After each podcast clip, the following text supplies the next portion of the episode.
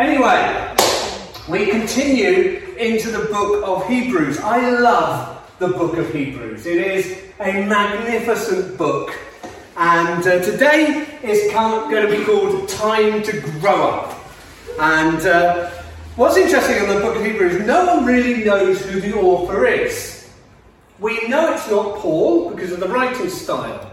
The likelihood it's not, it's not Paul. We, we kind of know it's not Peter because the writing style is different to that of Peter. In fact, there is no other book in the Bible that is written by the same person.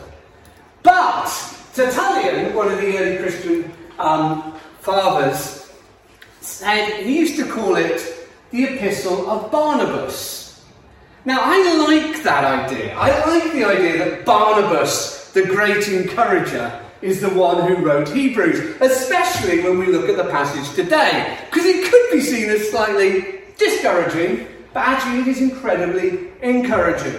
I love the book of Hebrews that is written to a Hebrew audience across the churches. Many think maybe it is the church in Rome, but he's gone in and he's basically the main point is this Jesus is above all. Jesus is above all. Jesus is greater than the angels. Jesus is greater than the prophets. Jesus is greater than Moses. Jesus is greater than the high priest. His whole message is this is the greatest message of all. But as he's gone along, we'll see there have been hints that he has certain concerns about the church. And what I love about the book of Hebrews, and actually what I love about all the letters, is sometimes we can have a very romantic view of what the early church was like. We can have a romantic view saying, oh, everything was wonderful. It just was just go, go, go, healing, healing, healing, deliverance, deliverance. Oh, it's just amazing, amazing. Everyone was just alive and full of joy and praising God. Oh, it's extraordinary. And then you read the letters and you realise, actually, they had problems. They had the same problems that we have. They, they lived with the same sort of issues that we live with. And so, actually, the writer is addressing these issues. And we can see that there's issues. So, in Hebrews 2, verse 1, he says, Pay close attention to the message you've heard, lest you drift away. And Andrew Thomas, that great sermon of it's a, it's a river, not a lake. In, in chapter 3, verse 1, he says, Consider Jesus. In 3, verse 8, he says, Don't harden your hearts like Israel did in the wilderness.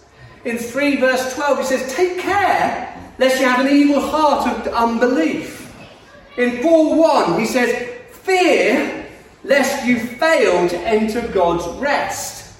In 4:11, he said, Be diligent to enter God's rest, lest you fall off by disobedience. And in 4:14, he says, Hold fast to your confessions.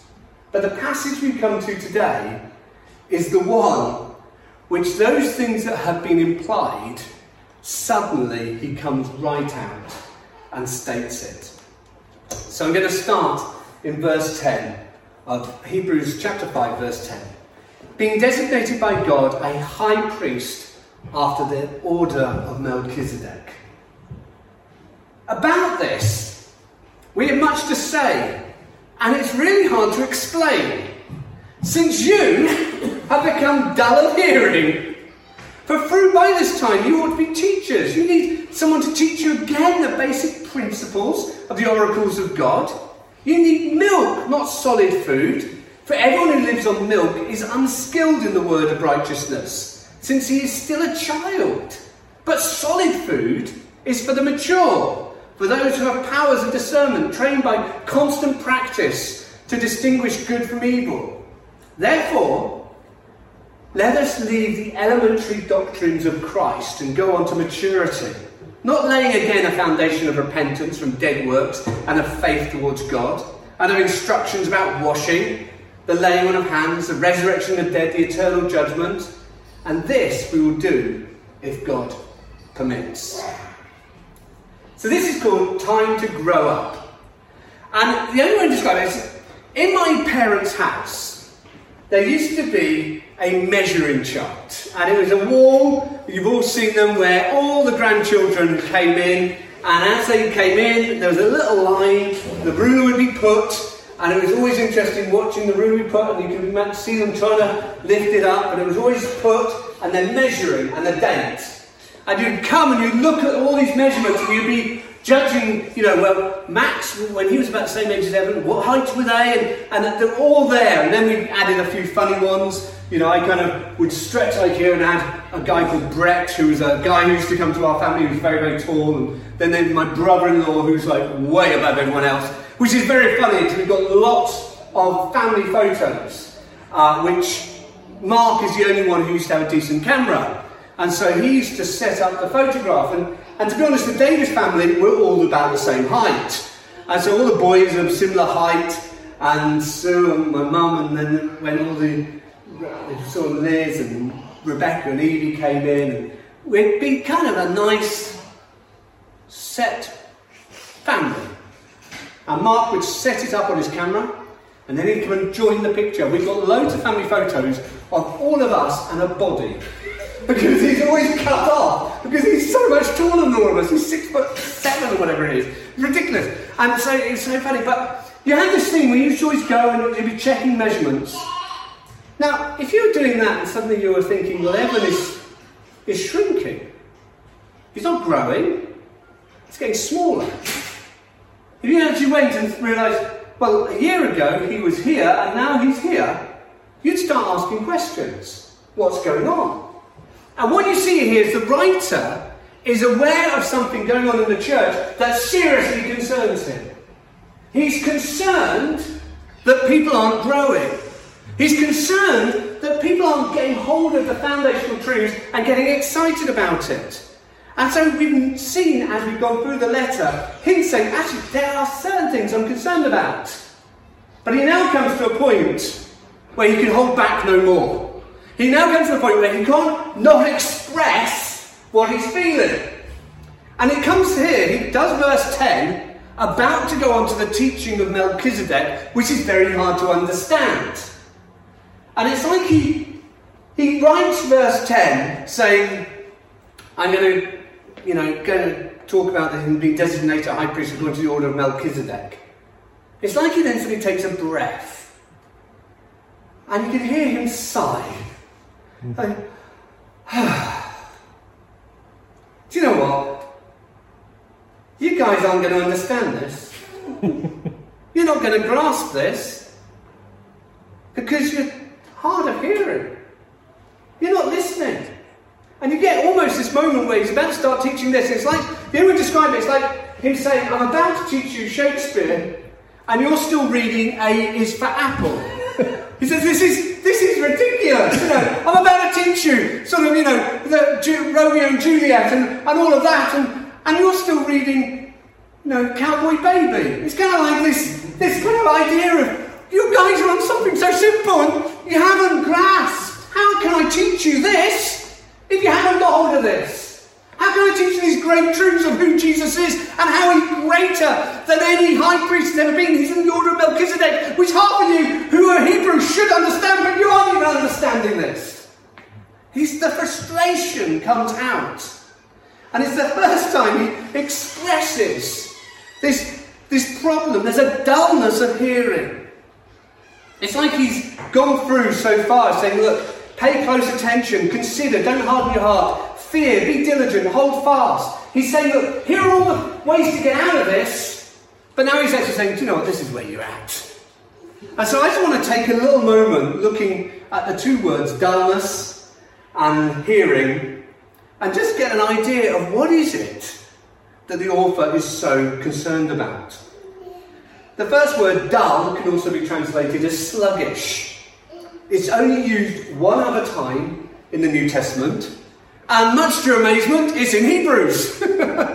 he expresses it. So he expresses it here in these passages, and then it also expresses it in Hebrews 6 11 to 12, where he says this We desire that each of you show the same diligence so as not to realize the as to realize the full assurance of hope until the end, that you may not be sluggish.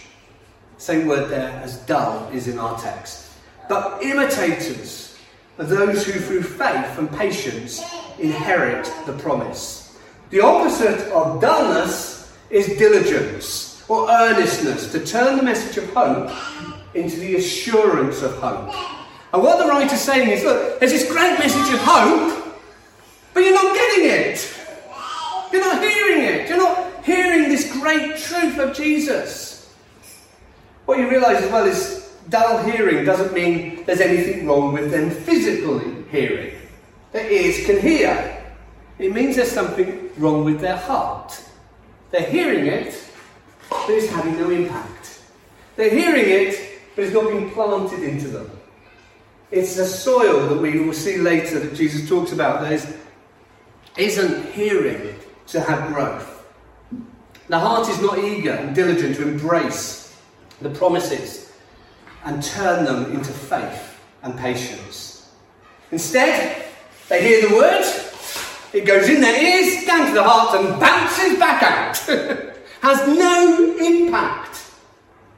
And so he's sort of saying, actually, if this does not change, you're not going to receive the inheritance of eternal life. So if you don't receive this truth, if you don't let this truth come and change you and get hold of you, you're in great danger. This is the dangerous place to be, to hear, but not hear. And so that's almost one of the main reasons of the book being written. To encourage people, listen, listen, listen. Don't be dull. Listen. And then he goes on hearing. And again, it's used in Hebrews. In Hebrews 4, verse 2, it says, For indeed, we have good news preached to us, just as you also, but the word you heard, literally, the word of hearing, same word as in 511, the word of hearing did not profit them because it was not united to faith when they heard. So suddenly you have this very strong picture. There's dullness, the heart is not responding to the message they're hearing about Jesus. And now it's actually saying, and you're not hearing with any faith. You're hearing, but you're not hearing it. It's not having any impact into you. It's not impacting your life. It's not impacting the way you think. It's not, it's not impacting you. In fact, you could look at when Jesus does the sermon, does the parable of the four soils and the, the, the parable of the sower. At the end, he says, Therefore take care how you hear.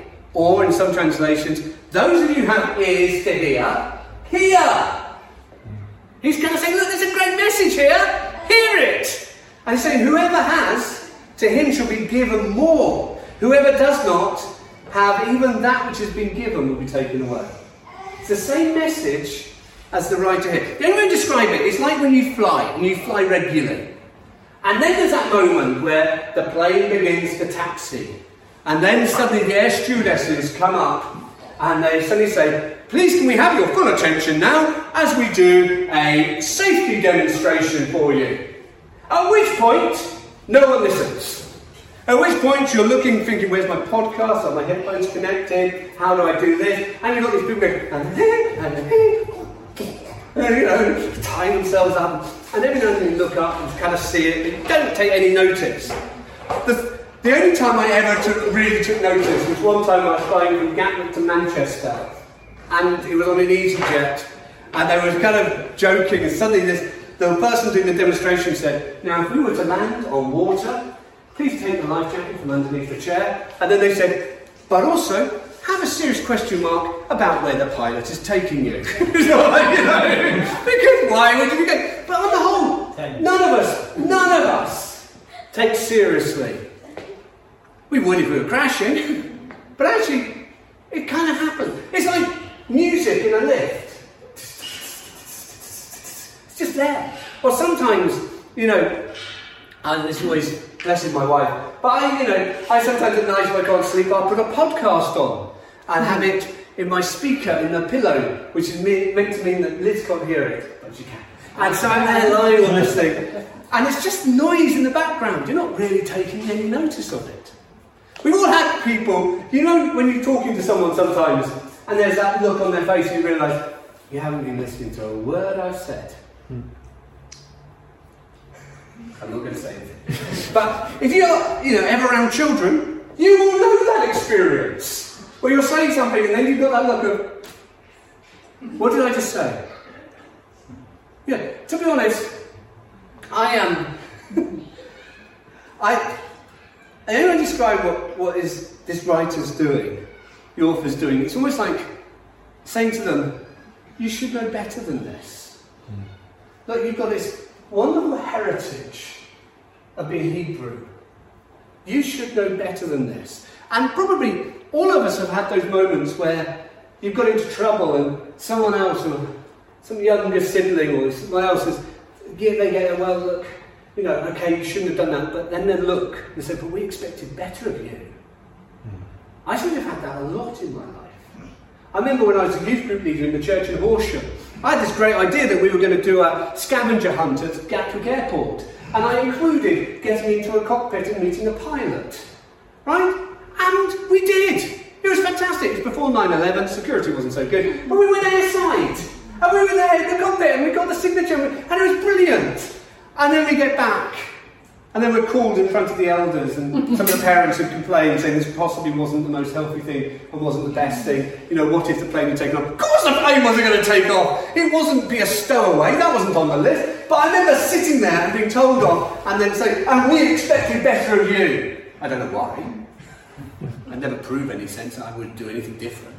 And so, but, it was, but it's, it, you had those it's almost like the writer is saying, guys, I expected better of you. You're not listening, you're not hearing. It's like a film. And when you ever watch a film, they have different standings of people who are in the film. So you have the star. Let's think of a sort of Hank. What's his name? Hank. Tom, Tom Hanks. Hank. Tom Hanks. there we go. I was going to say Hank Williams, and I thought, no, he's the Shadows guitarist, he appears in the film. That's not one to watch. Anyway, Tom Hanks, starring Tom Hanks, starring Tom Cruise, starring. Someone else. Meg Ryan. There we go. Cool, you can see the films I've been watching. she doesn't usually start. No. And then, then, and featuring.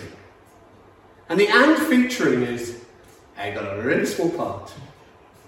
And featuring Kenneth Williams. I don't know. What came to mind? Kenneth Williams. Or Andrew Davies.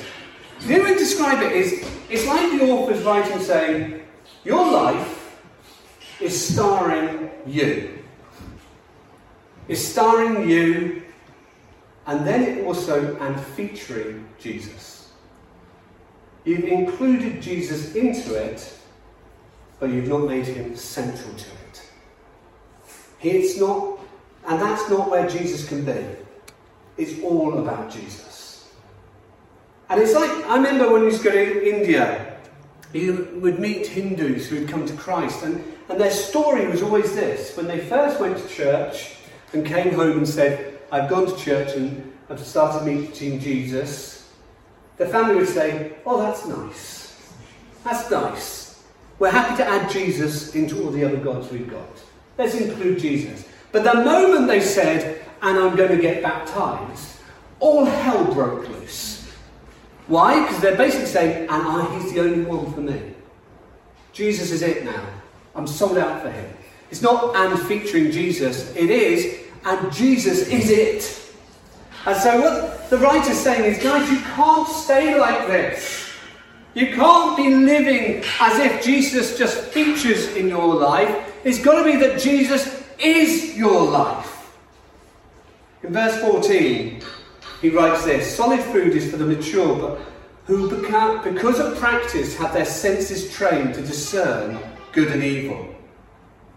Now ask yourself this question if solid food is only palatable, digestible for the mature, with what food do you become mature?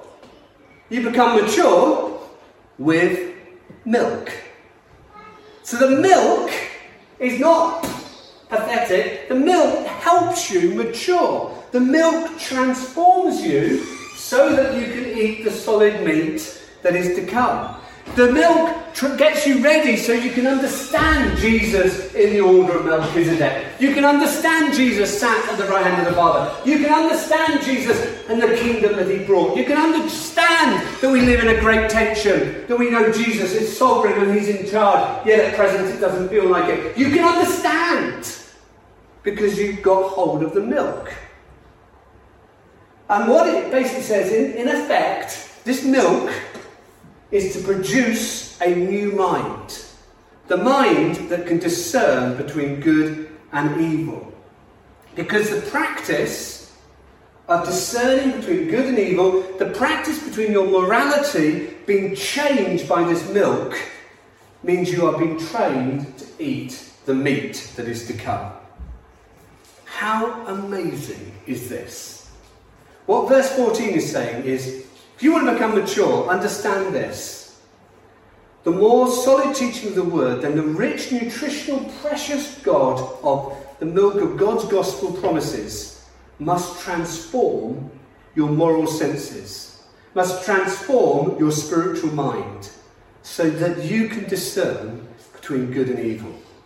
Let's put it another way God wants to give you a feast. But first, there's a moral challenge. And it's this For you to understand some of the great truths like Melchizedek, you need to watch, check what you're watching on TV. If you're going to understand some of the doctrines of election, you need to understand how you run your business and how you treat people. If you want to know the God central work of Christ on the cross, then you need to love that and not money. You need to watch how you use your money. The pathway to maturity, to solid biblical food, is not about becoming an intellectual person, because you might have a PhD and still be thick when it comes to these things. It's not about these great things, it's about this. How do you handle your alcohol? How do you handle sex? How do you handle leisure and food? How do you handle the things the world puts in front of you? Because how you handle those will show whether you've received the milk and have been fed on the milk. In other words, this is very practical. To understand great truths, God wants you to understand the great truth of grace and have it totally impact your life. If Jesus is real, then you can't just add him to your life, he takes over your life. So Paul starts Romans by saying, I am a slave of Christ. Why? Because the encounter with Jesus and the encounter with the grace of God has been so magnificent that everything else is secondary. He now lives for Jesus. And in living for Jesus, suddenly the truths become understandable. Because that truth has shaped the way he lives. The gospel is not a message just to give you a ticket to heaven. I've got the gospel, I'm on to heaven. The gospel is this. This is so wonderful that it utterly transforms my life. This is so wonderful, I want to live for Christ now. I want to live for Christ now in the way I speak, the way I treat people. I want to live in Christ now that the fruit of the Spirit, which is supernatural, is evident in me. I want to be alive now. And how do I do that? I drink the milk. And when I drink the milk, I'll start to comprehend some of the great truths of the whole of creation. I remember many years ago there's a, a thing called the four points, and we were talking about this, weren't we? The four points. And the four points was a heart, and then a cross like this, a cross like that, and then a question mark. And this is basically the four points. This is how the four points work. It's this Firstly, you are loved by God. You are loved by God. For God so loved the world, he sent his only son, You are loved by God. The second thing is, you're a sinner. You have fallen short of the glory of God. You, you, you can't please this wonderful God. He loves you, but he can't look at you because you've fallen short. But then we've got the other cross. Because God so loved you, he's made a way for you to have a relationship with him again. That, in essence, was the gospel, but the big bit is the question mark. So, what about you? What does that mean to you? Will you let the truth of Jesus transform your mind so that you can eat the meat? Will you let the amazing truth of who Jesus is and what Jesus has done, so get into you that you're able to eat meat. And what the author's saying to these people is, guys, you're not doing that. How can I be teaching you this stuff on Melchizedek if you aren't yet excited by the fact that Jesus died for you? How can you be teaching these great truths if you're not so excited as, I've done nothing to please God, but I can be pleasing to God? You know, I remember Terry Murdoch used to teach on the grace of God, and he used to do a session, and it is, it's the outrageousness of the session, which is this there's nothing you can do to please God at all. Reading your Bible, prayer, doesn't matter. It's irrelevant. The only way you can please God is by receiving Him. By receiving that you're loved. And it's a free gift. And I remember him saying, and this now is your most dangerous coffee break you're ever going to take. Because if you don't realise, that that truth sets you free. That truth, if you hear it, transforms you, transforms the way you think, transforms the way you live, transforms the way you talk of others, transforms the way you act. It's interesting that we're known by Christians by our love. How do you love the unlovable? Fall in love with Jesus, and He teaches you. Jesus teaches us all things. So, how do we say, I want to mature? I want to drink this milk, I want it to refresh me. Well, I think Paul sums it up in Romans 12, verses 1 to 2, where he says, I urge you, therefore, by the mercies of God, to present your bodies as living sacrifices, holy and acceptable to God, which is your spiritual worship.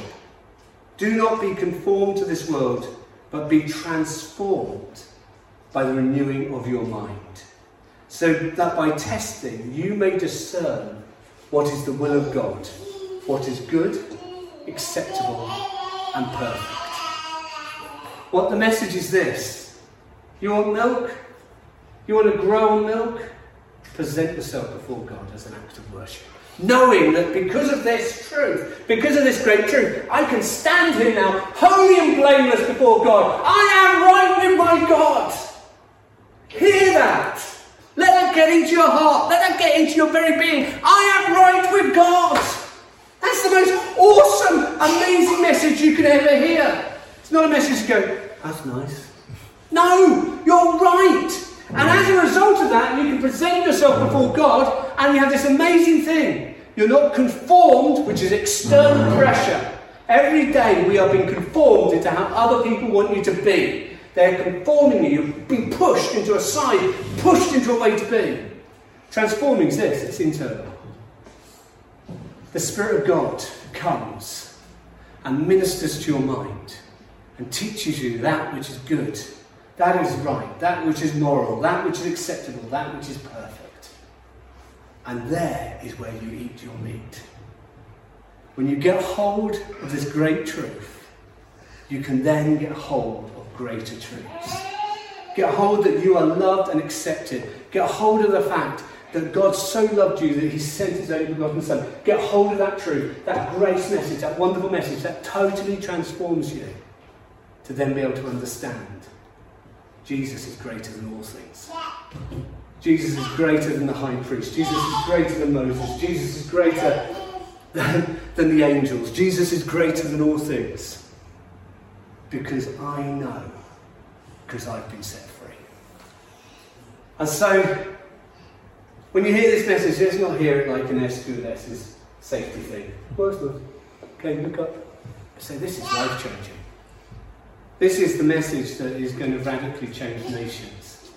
This is the message that radically changed people in the past and then they went out. This was the message on the day of Pentecost, was in the hearts of the believers who saw Jesus ascend to heaven and then full of joy went back to worship him.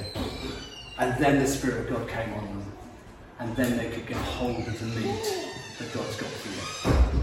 God has got great things for you. See again. God's got great things for you. Get hold of this truth so that you can receive everything. Don't be dim. Using the words of John right at the start, be shiny. How do you become shiny for Jesus? You allow this truth to get into you. You allow yourself to become more Christ like in the way you speak, the way you are, in everything. And that's what your author is saying. I want to encourage you. Don't be hard of hearing. Don't be dim-witted. Listen. Let it shape your heart. Let it shape you. Let it do everything. If you're able, let's stand.